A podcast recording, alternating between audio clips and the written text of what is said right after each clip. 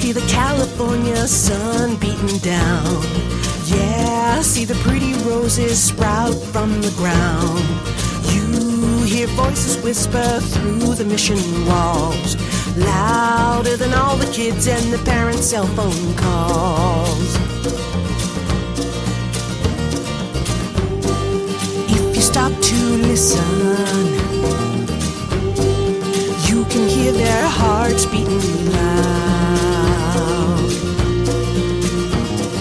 Can't keep those California Indians down.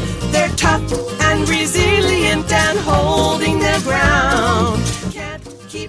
Welcome to the American Indian Airwaves. Today's program will have having a panel discussion on fascism with Dr. Fabiana Hirsch Dubin, our international correspondent, Matef Harmachis, an educator, Professor William Robinson of UCSB.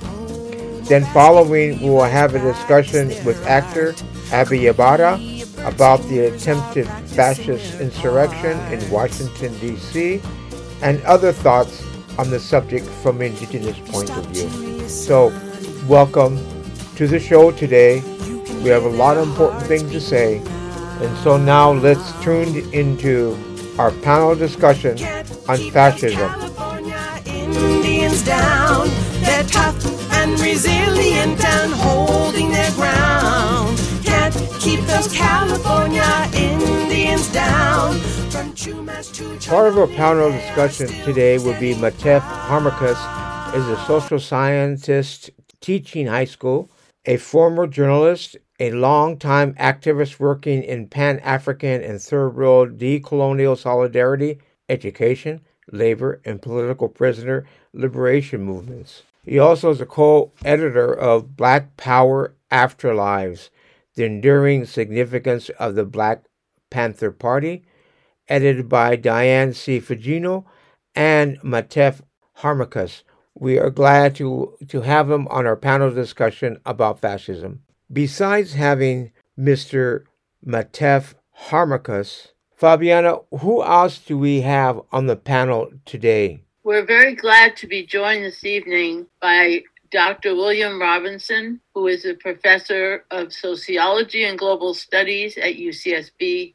He's also written a book, which we have discussed previously on our program, called Global Police State, which really explains a lot about the development of fascism in the US at this time in a international context. We're very pleased to have him join us this evening. To start the discussion, I've asked our panel, what is fascism?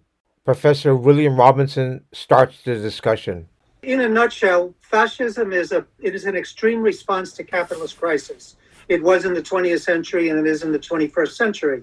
It's a response which involves an authoritarian and highly repressive state doing the bidding of capital at a time of crisis, uh, and one that involves always a fascist mobilization in civil society, which involves a series of ideological and political positions, including including a racist mobilization, including uh, xenophobia.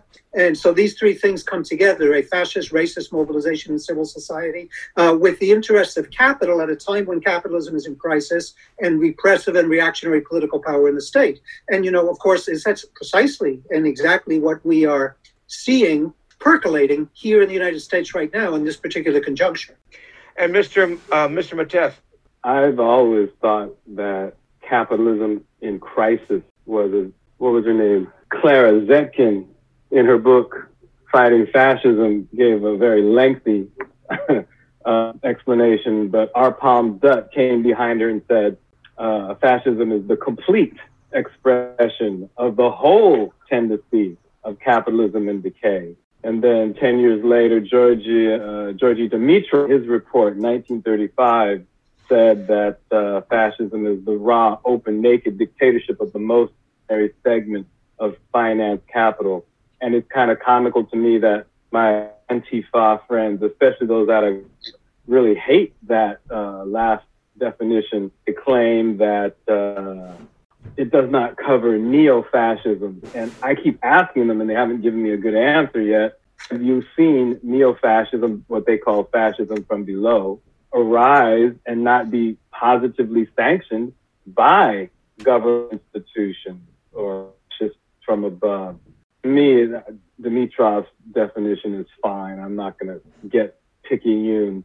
But, you know, when to, to high schoolers, I give them the elements and then ask fine, they have no problem. I say it, first of all, you have to have capitalism, you have to have nationalism, militarism, sexism, race. I just stop there. Some people say there's 13 elements or 17, but for high schoolers, those five seem to cover it really well for them. And they have no problem pointing it out everywhere in history and today, except the USA. For some reason, they can't wrap their heads around where I live is fascist. And I asked them, well, with that to an indigenous person, a Hawaiian? How about a Port? Then the conversation changed. They have to throw up the false defenses or to say, yeah, it certainly looks fascist.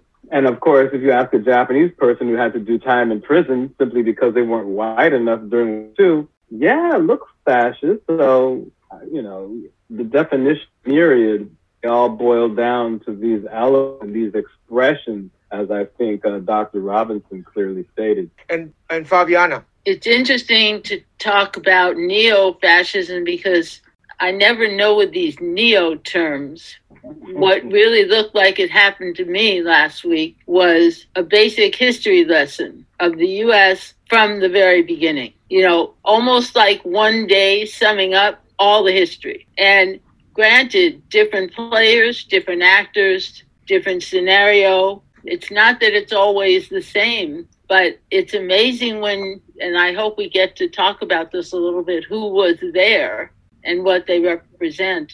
It felt like if people often say, like you're saying, Matef, it can't happen here. You know, it can happen every place else, but it can't happen here because somehow the U.S. is exempt. When actually the U.S it may not have been called fascist at the very beginning because it had different terminology. Incipient fascism was probably part of the system from the very beginning, given what happened to the land, what happened to native peoples, and slavery, and so on, all the history that most people are aware of.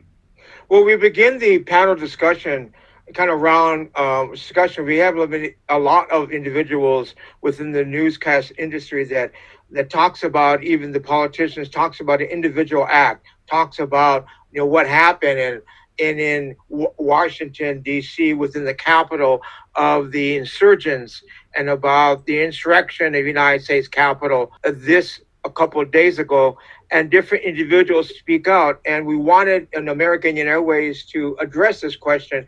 And I can't think of a better individuals as the three of you now the the so we'll go around again is that why should we talk about that? And maybe your comments of what happened within the insurrection at the united states capitol. We'll start we'll start with uh, professor robinson. Right. You know well one of the alarming things and by the way right before we started this interview i was listening to a youtube which mike that michael moore just put out and it's absolutely alarming. He's reporting that these um, fascist groups, the fascist groups in civil society around the country, have put up posters in all the major cities, but especially in Washington, calling for an armed march, armed marches in the next few days. So by the time this interview airs, we might already see that.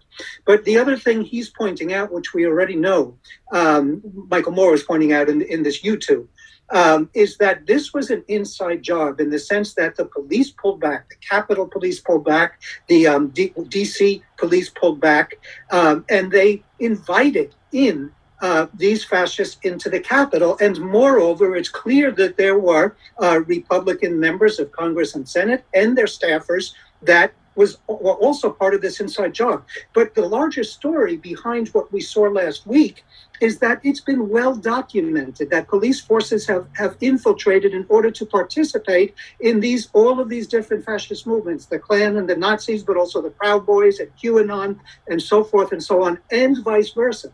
These fascist uh, racist, fascist, white nationalist organizations have also infiltrated the police and, for that matter, the armed forces. So it's exactly what I said, we see a fusion of fascist forces in civil society with the most re- reactionary and repressive elements of the state, and not just the right wing of the Republican Party that's part of this fusion, but also the armed forces, the armed wing of the state, which is the police. Uh, and, and, and the military. And so we can really say that these paramilitary forces of, of these fascist groups in civil society are really also parastates. Uh, forces. So this is um, extremely, extremely dangerous. And has every everyone has already pointed out, uh, the Black Lives Matter movement uh, protests were brutally, brutally, massively, and brutally repressed. And we saw basically kid gloves. Almost, you know, ha- half of the police pat them on the head and took selfies with them, and the other half uh, suffer serious consequences because they tried to block the uh, the, the, the assault. Matef, the questions are why should we talk about that now and what the uses of fascist and what Professor Robinson just indicated about is there double standards? What the blatant hypocrisy of America regarding this insurrection and the treatment of police forces, even the enablers of this? Talk about them, Matef. What we have seen throughout history is that double standard we see uh, neo-fascism or fascism from below, instead of linking arms with their fellow oppressed working class members, they link forces with the institutions of the ruling class, like the military, like the police forces, and take out their frustrations on the most marginalized. I mean, you really don't think there's a connection between snatching babies at the border and sending their parents back back home as if the United States policies back home did not force them to walk thousands of miles for relief, how the response hits them. There's a link from that directly to what happened last Wednesday at the Capitol. I, I'm confused why people don't see this. There's a link between police genocide of unarmed African males specifically, but a lot of females say her name, and to what happened last Wednesday. I, I don't see how people can't comprehend this. And of course, my brothers and sisters overseas say, look, man, the ongoing imperialist project of the USA to create a hegemonic empire over all economics, all resources, all lives is directly connected to what happened in DC. You know, dropping a Bob on the MOVE family, you know, dispossessing the Dann sisters of their uh, livestock, but allowing white nationalists to take over national parks. I mean, double standard, I, I don't know how you can't see it. It's so plain and blatant. You would have to be well, I'll say it this way. My father always said racism makes people stupid. Can't get any deeper than that. Stupid is forever, apparently. Fabiana. Well, I think that there's so many different things going on at the same time, but there's no doubt what you were saying, William, about letting people in. It, it's, you know, people kept saying, wait a minute, how come there's no force stopping these people from getting in?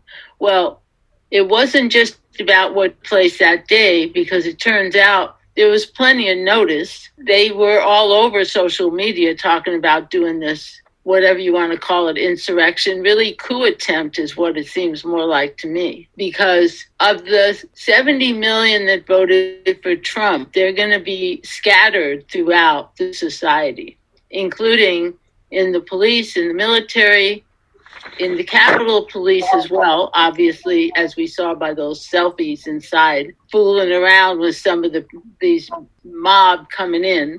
And so you have that as one piece of it, which is basically saying if Trump can't get in any other way, we'll just take the place by a storm. And that's that. And that what's really, really frightening, and we're going to see this play out because you get Trump out of office, that's just part one, because this thing continues. Because these people are not going anywhere and they have quite an agenda. And uh, so seeing that noose, the picture of the noose hanging with the Capitol building in the background, I speaks volumes. I mean, that plus just all the different imagery of the Confederate flag. I mean, it was really a, the Nazi stuff, Camp Auschwitz on the t-shirt, a sign inside about Mengele. I mean, I felt like I was seeing a parade of worldwide fascism as well as what's going on in the USA. You tuned in to American Indian Airwaves. Our discussion of fascism panel discussion with Dr. Fabiana Hirsch Dubin, our international correspondent, Matef Harmachis, and Professor William Robinson. Now let's get back to the discussion. Indigenous Environment Network statement uh, that was uh, January 11, 2021. It says that and as indigenous nations and peoples in what so-called North America, we have long history with this settler state history ripe with genocide, attacks against our respective nations, political uh, systems, lands, languages, and families, and that both um, and that white that anyone paying attention can no longer deny their hypocrisy on how the settler state addressed white supremacists versus how they address black, brown, indigenous peoples. We will see no longer be America's president, but the hatred and racism he fed has long been embedded in our society. I want to step back. It's not only that particular insurrection, the act that took months and months to organize, internal, outternal, from below, from above, which investigations will still are not addressing that question. But I wanted to focus on the more historical sense. You have in the global sense of police state, you have a sense of Black Panther Party. You have a sense of, you know, the revolution movement within this country. What's the background of all this? Because we can't just look at this as Trump, Trump, Trump. Because the 74 million people, half of those individuals, the Anglo-American proletariat, are pissed off, and rightfully so. They're just not right wing. They are a, re- a, reaction to the present conditions now. If we go back on the definitions of fascism, is is about especially the notion of the, a system that could no longer, fascism arises where a powerful working class movement reaches a stage of growth which inevitably raises revolutionary issues. Now, that might not reflect only America on this revolutionary issues or the worldwide revolutionary issues, but yet let's step back now. Trump is a indicator, is a just like what the indigenous people, African American population, and many of the sections of the working class within this country, the Pinkertons, the state, the, the unions that are progressive people in, in the last 50 years of reduce them in their effort of political control and the legislation, judicial, executive branch. Talk about that. This is not just a one individual. We'll start with uh, Professor Robinson. I couldn't agree more with what you just said, Marcus. I think that's the critically important point here. There's a mistaken assumption in the popular discourse now that if Trump were to just disappear tomorrow, this threat of fascism would, fascism would disappear. Uh, and that's simply completely wrong. What happened last week in, in DC is a harbinger of things to come. And this has been building up for decades now, even if we put aside fascist impulses in US society since its founding, even if we put that aside. Global capitalism is in the one of the probably the worst crisis in its history. It's an economic or structural crisis, which is becoming more and more acute by the day. And it's also a crisis of political legitimacy and capitalist hegemony. But let's put this into perspective because I also want to say, and I mentioned this on an earlier interview with American Indian Airways, it is not it is not that the Democrats are the good guys and the Republicans are the bad guys. It was uh, the Obama years and the Clinton years that delivered us to the doorstep of Trump and this fascist threat. And what has been going on is that the that the capitalist class, I now refer to it as the transnational capitalist class, launched capitalist globalization and neoliberalism starting in the 1980s to beat back in order to beat back the mass struggles of the 1960s and the 1970s. And as they launched capitalist globalization, you had a dramatic intensity in the US, but also worldwide, of inequality. And you had this complete destabilization of what of the white members of the working class that previously had uh, privilege in the 20th century, high standards of living, stability, and comfort. And they've been spiraling downward. They are really suffering. There's 70 million, 74 million people that voted for Trump. And we cannot say that they're all fascists because if that were the case, we'd be in a lot more trouble than we, than, than we are uh, right now. So what has happened? Who has offered those, those those white members of the working class, tens of millions. What have they been offered in the face of their own socioeconomic deterioration and destabilization?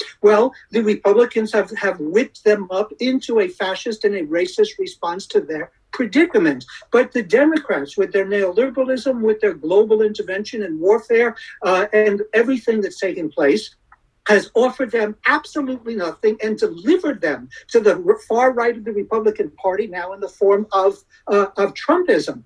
So, to beat back this threat of fascism, yes, we need to take to the streets. Yes, we need to isolate the extreme uh, groups that are literally armed, the, the white nationalists, white supremacists, Nazis, Klan, etc. But we also need to mount a left project which will respond not just to the needs, needs of all oppressed people, the people of color, and so forth, but also respond to the entire working class in the United States progressively. Say, we are going to push forward a project which will meet our needs and reverse what's taken place over the last four decades of capitalist globalization and, and, and, neoliberalism. So I think that's, you know, we need to talk about this as part of the larger background story to, to what's uh, going on. And I'll just conclude as the crisis deepens, the pandemic didn't cause the crisis, it only made it much worse. As this crisis deepens, if we on the left don't get our act together and have a significant presence among the masses of the working class in the United States, the threat of fascism is only going to intensify, even if Trump dies of a heart attack tomorrow. Good riddance if he does, but that's the problem is much, much, much deeper and historical. Fabiana.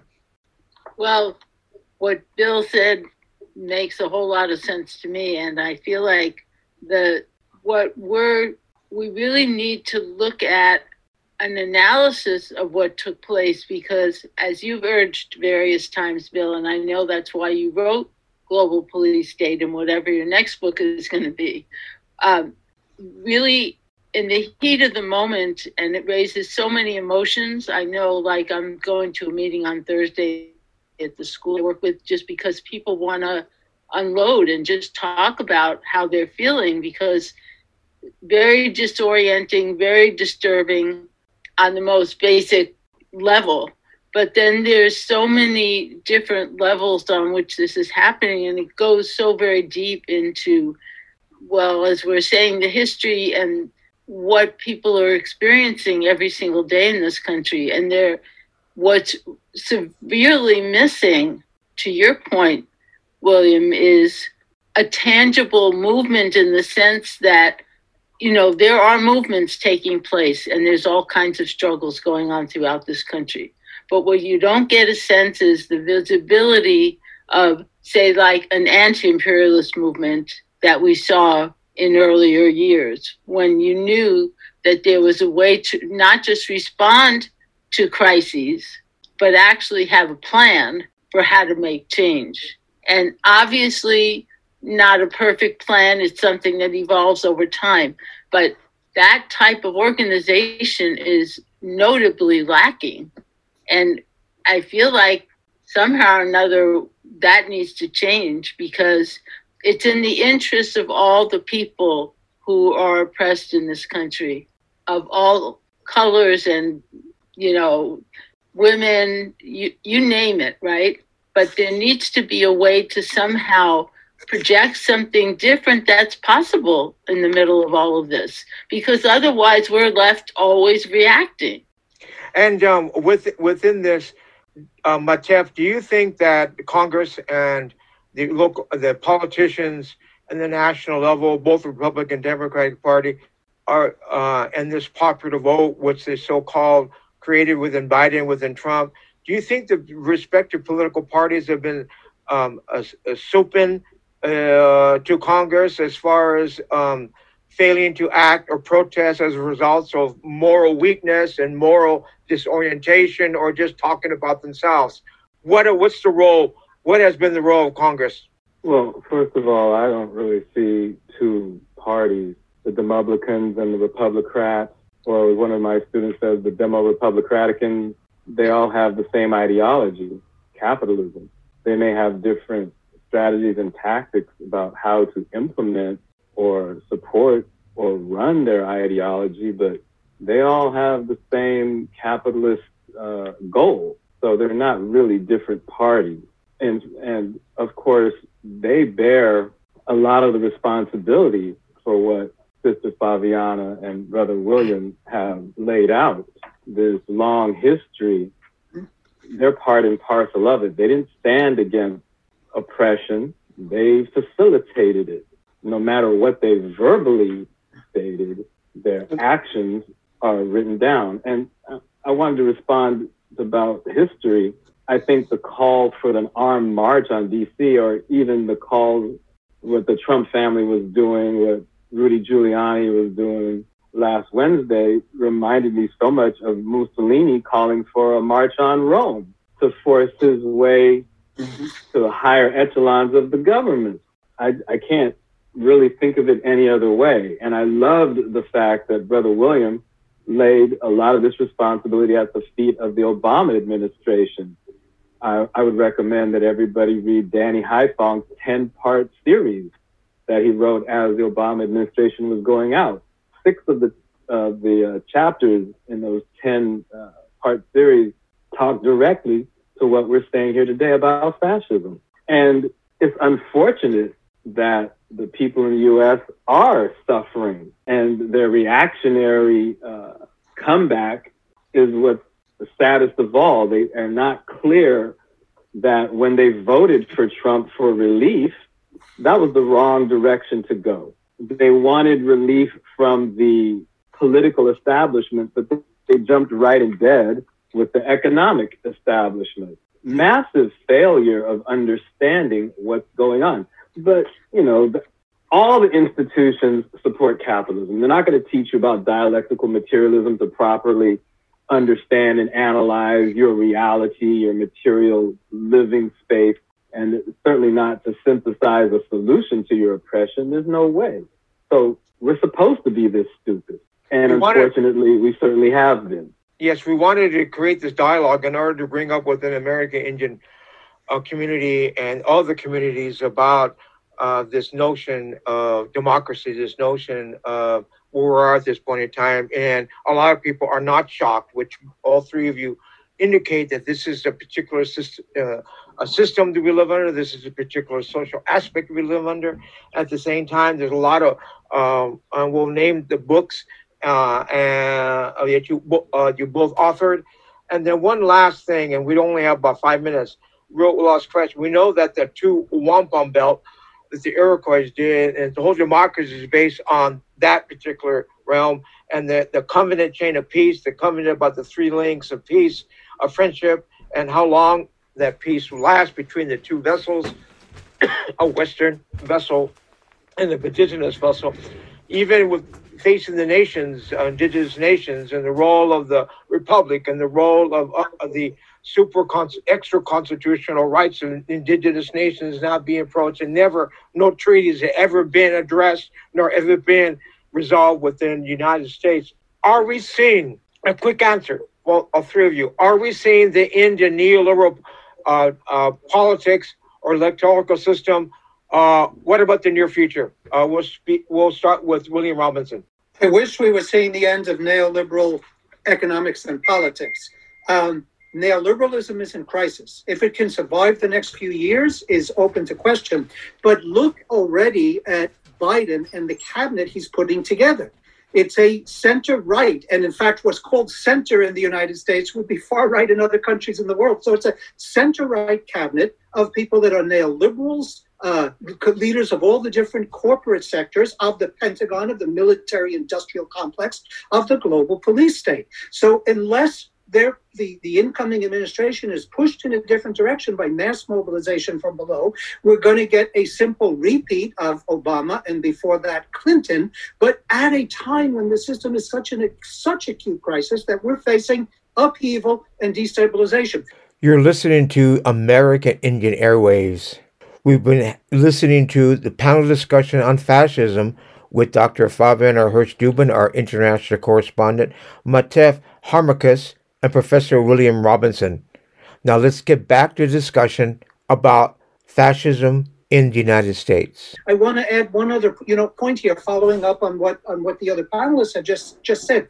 The masses of people in the United States are ready to be radicalized, especially the youth. The millennial and Generation Z young people face this unbelievable, dismal, uh, dismal future. I took part in the, you know, I went downtown here in LA and participated in the BLM uh, marches, and they're just ready to be radicalized. They know the system's not working for them, but they're, they're they don't have any project to hold on to, as Fabiana pointed out. They don't have any um, radical or revolutionary ideology or theory, and they don't have a left which can guide them. So that means that these mass movements, which are going to continue to expand as the crisis deepens, are open to co-optation. They're open to be co-opted by a liberal reform agenda, which will only get make things worse. Um, for all of us. And finally, I conclude with this the Democrats right now are anti Trump and they are not ready for a fascist takeover. Neither are the most elements of the capitalist class, because the the uh, uh, the um, National Association of Manufacturers and the Business Roundtable came out against what happened last week in Washington D.C. But if and when the mass movement of poor, oppressed, and working peoples actually threatens the system, Democrats, Republicans, the capitalists alike will all jump on the bandwagon of extreme repression and control, uh, and basically a fascist U.S. version of a fascist project. Um, so we're at a critical time. What happens in the next few months and the next couple of few two years is is absolutely crucial. And Matef, it's very clear that the strategies and tactics that are used in the colonies were brought home to Europe. That, that those fascist projects that were going throughout Asia, Africa, and here in Turtle Island were brought home and used against citizens, marginalized citizens in Europe. We've been seeing that here in the US for long enough now. Just because it didn't happen to everybody means nothing. It was always happening to some segment of the population, starting with the indigenous First Nations. Within that, we, we have about two couple minutes, Fabiana. Your last words. It is a critical time. There's no doubt about it. I mean, I think once people get over, depending on who you are, because people reacted very differently depending on who you are and what you believe in. But the initial shock, if you know, if what people watched on TV at a minimum, then it's like time to organize. That's just the bottom line. And th- it's not that people have not been organizing and that there are not struggles going on. But if we don't somehow link those together into what could be, be discerned as a movement, maybe in the old sense and also in a new sense, because we don't want to just rehash the old, but somehow or another, the visibility of that is descending.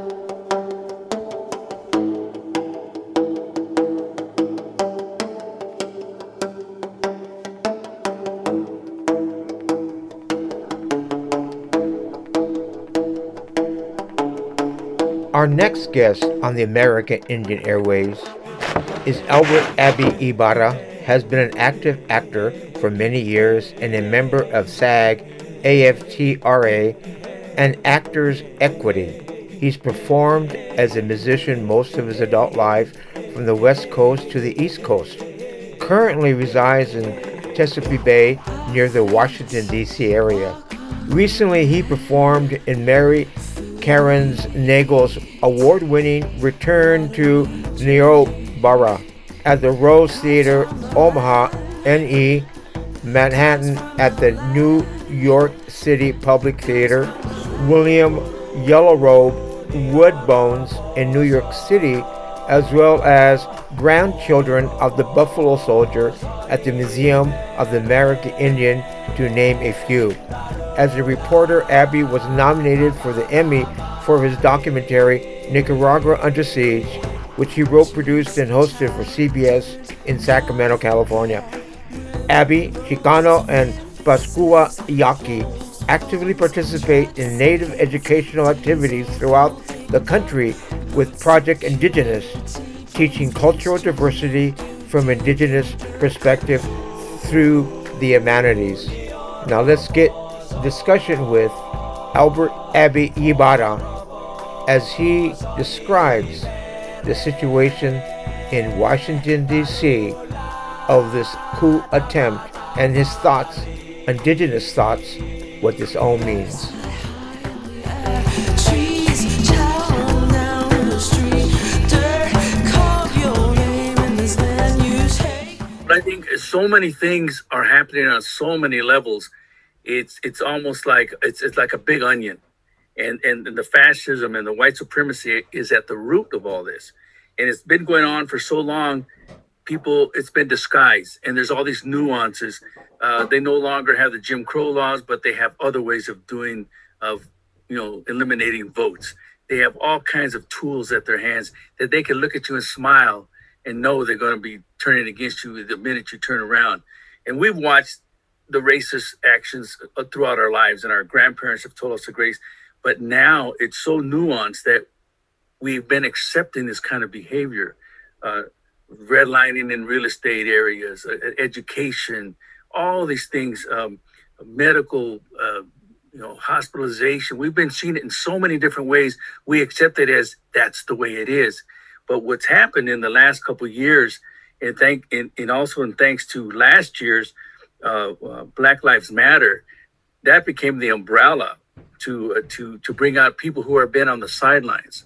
So you've had people of color, Native Americans, African Americans, you know, Chicanos, Latinos being attacked uh, constantly, uh, and, and and to no avail because a lot of people sat on the sidelines because of their own privilege, and they got their privilege checked this time.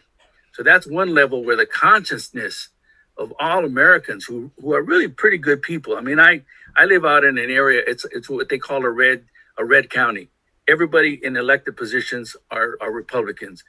And they and they all keep their mouths quiet. With Trump, Trump, Trump, nobody says nothing against him. Nobody says anything about the appalling things he said, all the disgusting things he's done to, to the people on the border, the the the the, the, way they ignore the native people when it comes to uh, native lands.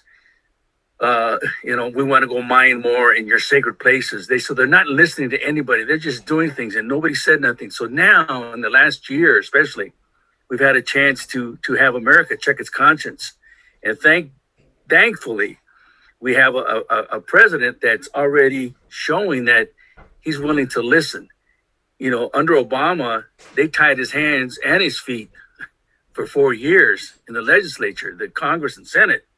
So he was he was kept doing things on uh, that had limited power because they were executive orders, and th- and those things die the, when the next president gets elected because that's what Trump did. He spent the first year undoing Obama. He did, and then they went after the uh, Affordable Care Act, which they call Obamacare.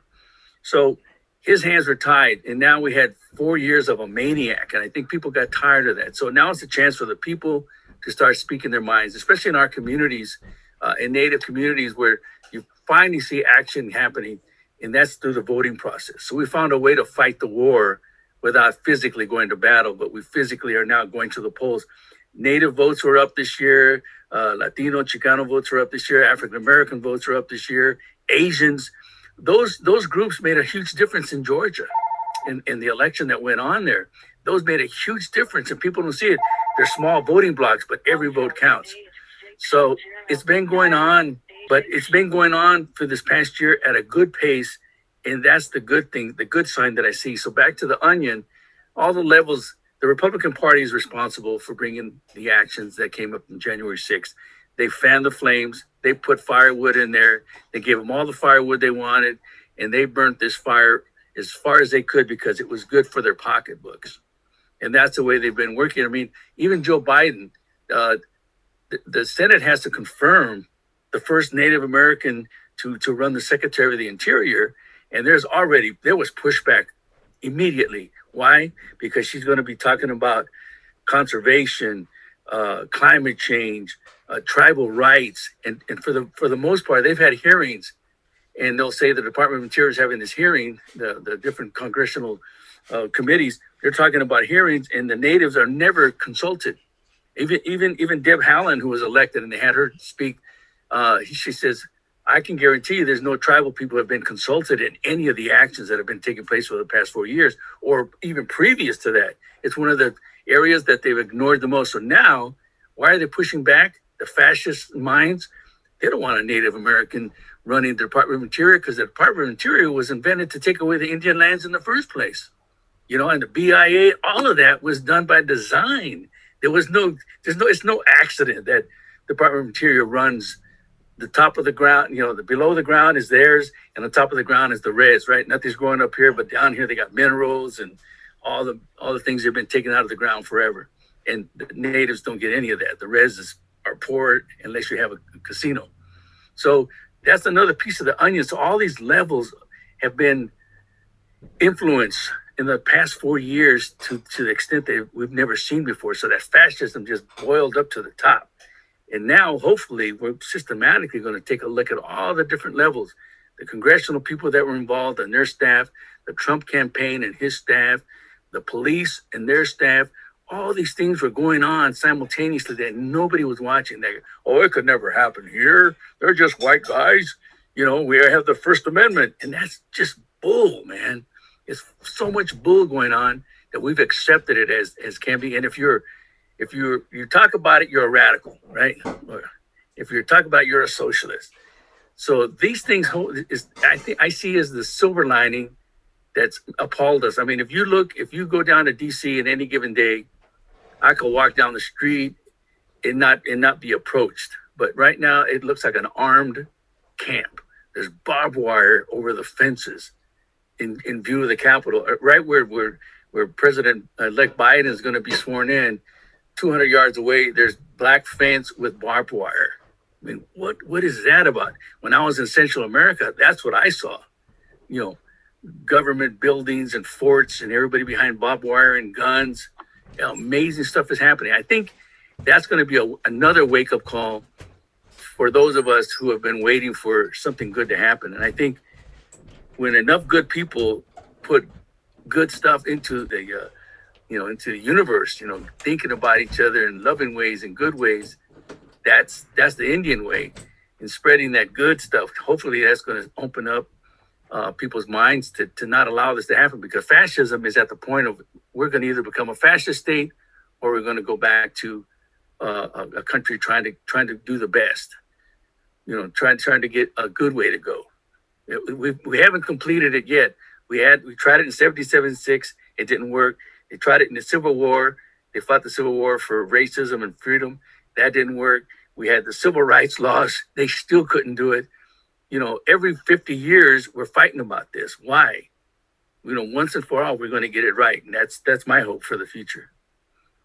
Well, you impacted a lot for us. so I'd like to thank you so much.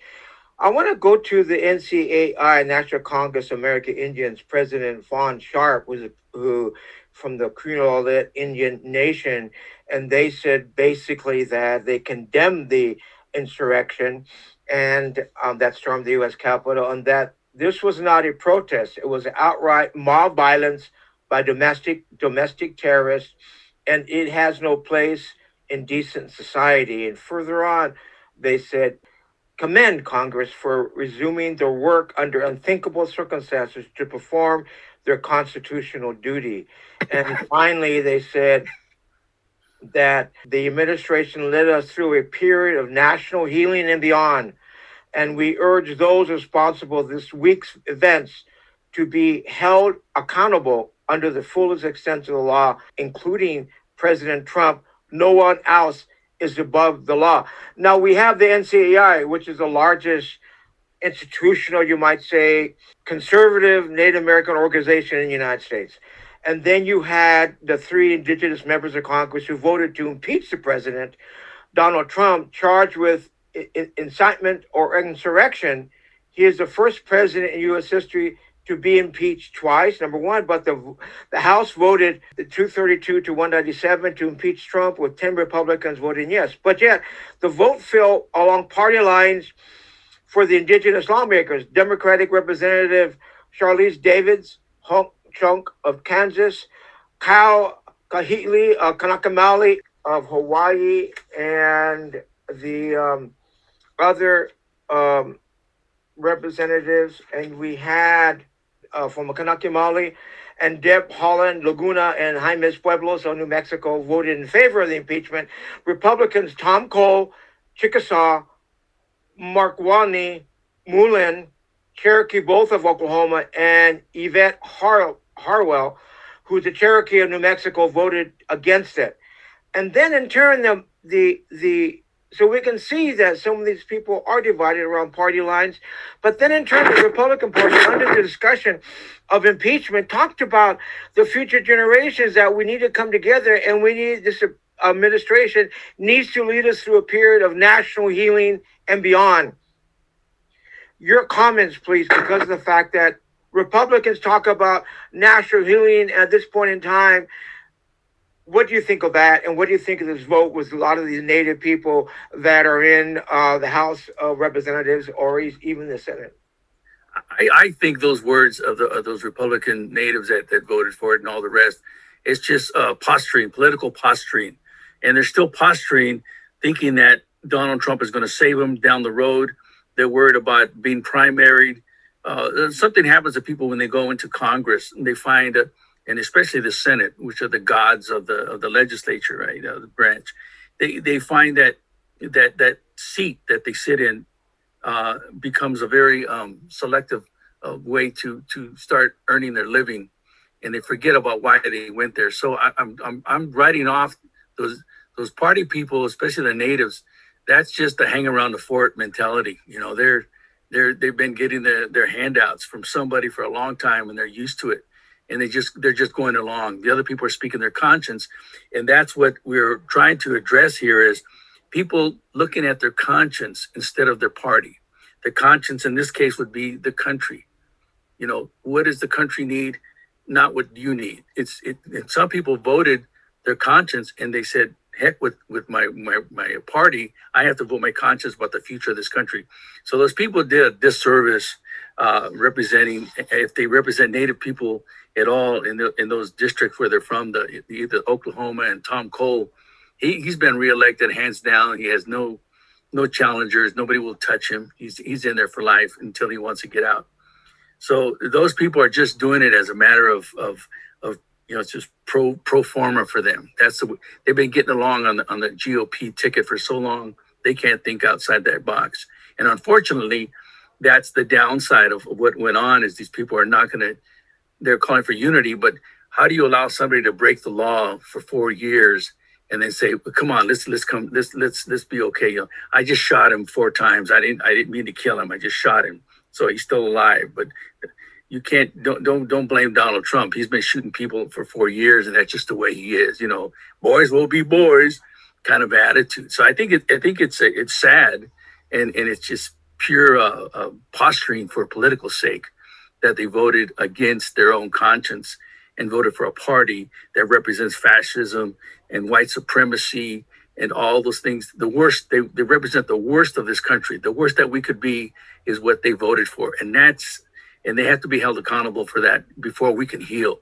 You know, remember in, in the native way, uh, healing ceremonies are very uh, uh critical aspect of our communities. And so you need the head and the heart and the soul and the spirit to heal as one unit. It's not it's not just my arm broke, but I have to think about using that arm again someday. You have to use your mind and your soul when you're healing just on physical things.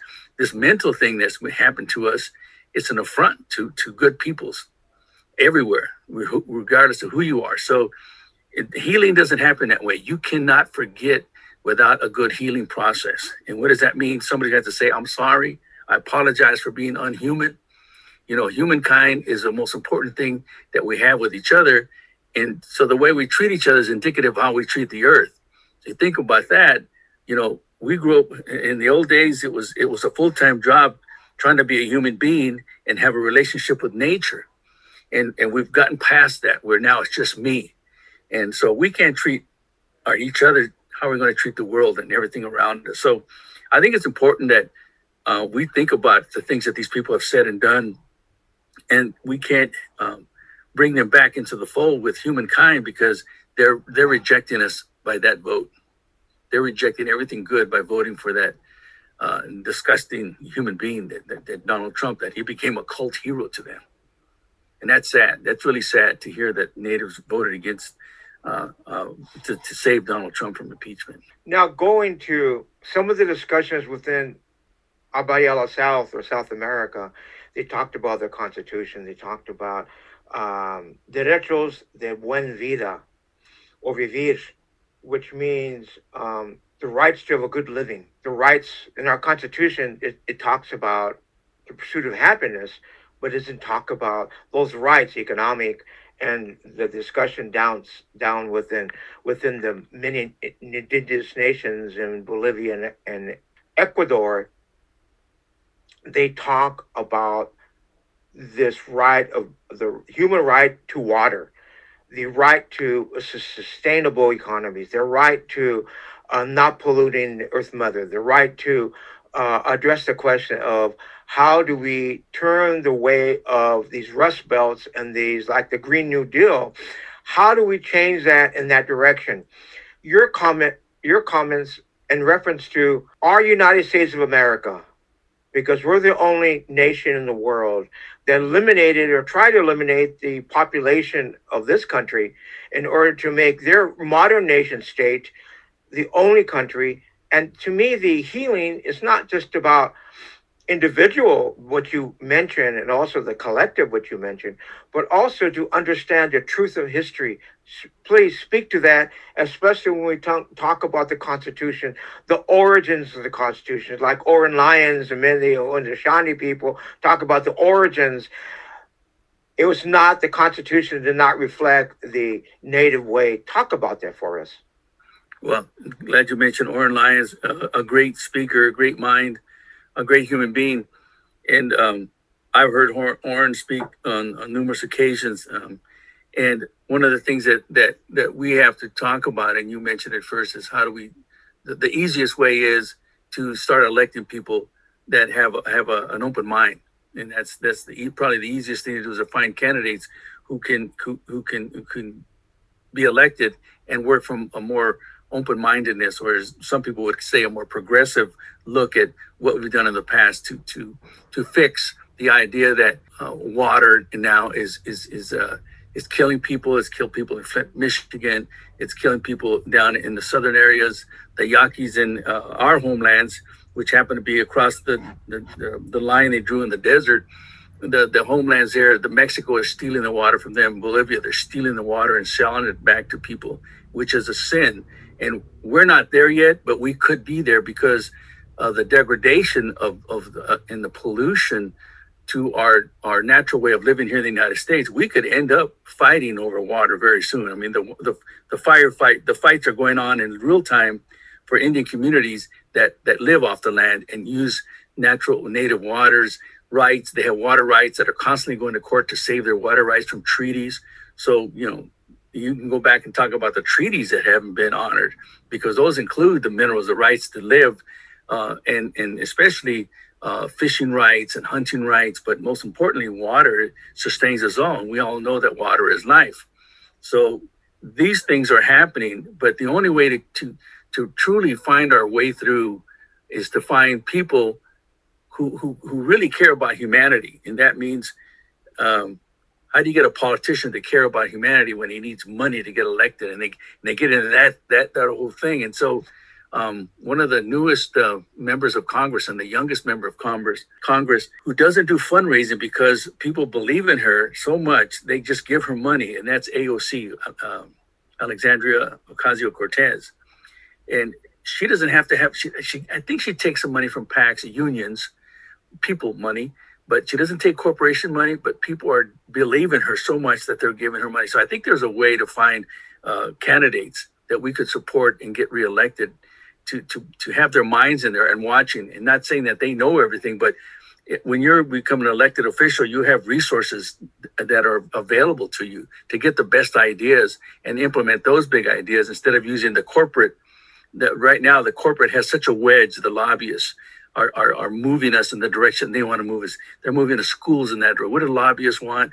They want what their corporate uh, uh, fathers want, and that's to to benefit them financially. So we have to get away from that from that model, and that's unfortunately what the model we're seeing now in Washington D.C.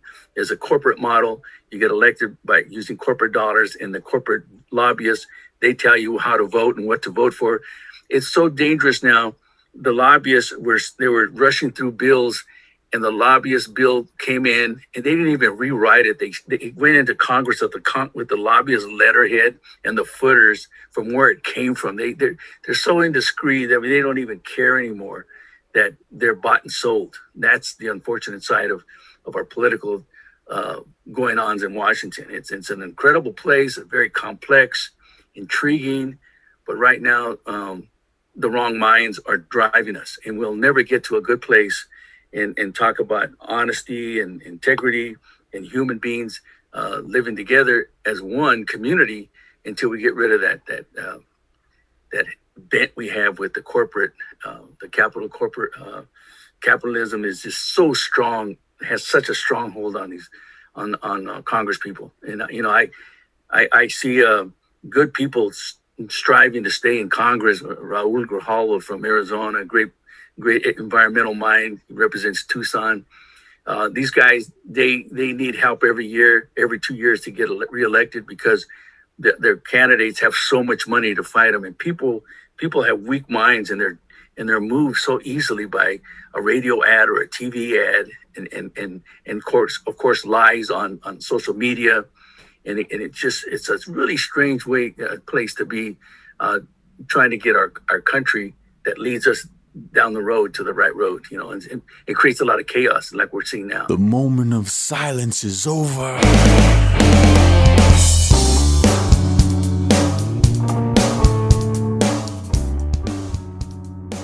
This, this concludes our program for today on the American Indian Airwaves. We'd like to thank Dr. Fabiana Hirsch Dubin, Metef Harmachis, and Professor William Robinson. And also, we want to thank Abby Ibarra for all the discussions. We will also thank our musical guest, Aragon Star, Indigenous Resistance, IR25, Diversive, and Blackfire. For our Indigenous Collective, Larry Smith, Fabiana Hirsch Dubin, I'm your host for this hour, Marcus Lopez. Bid you a good evening. The moment of silence is over.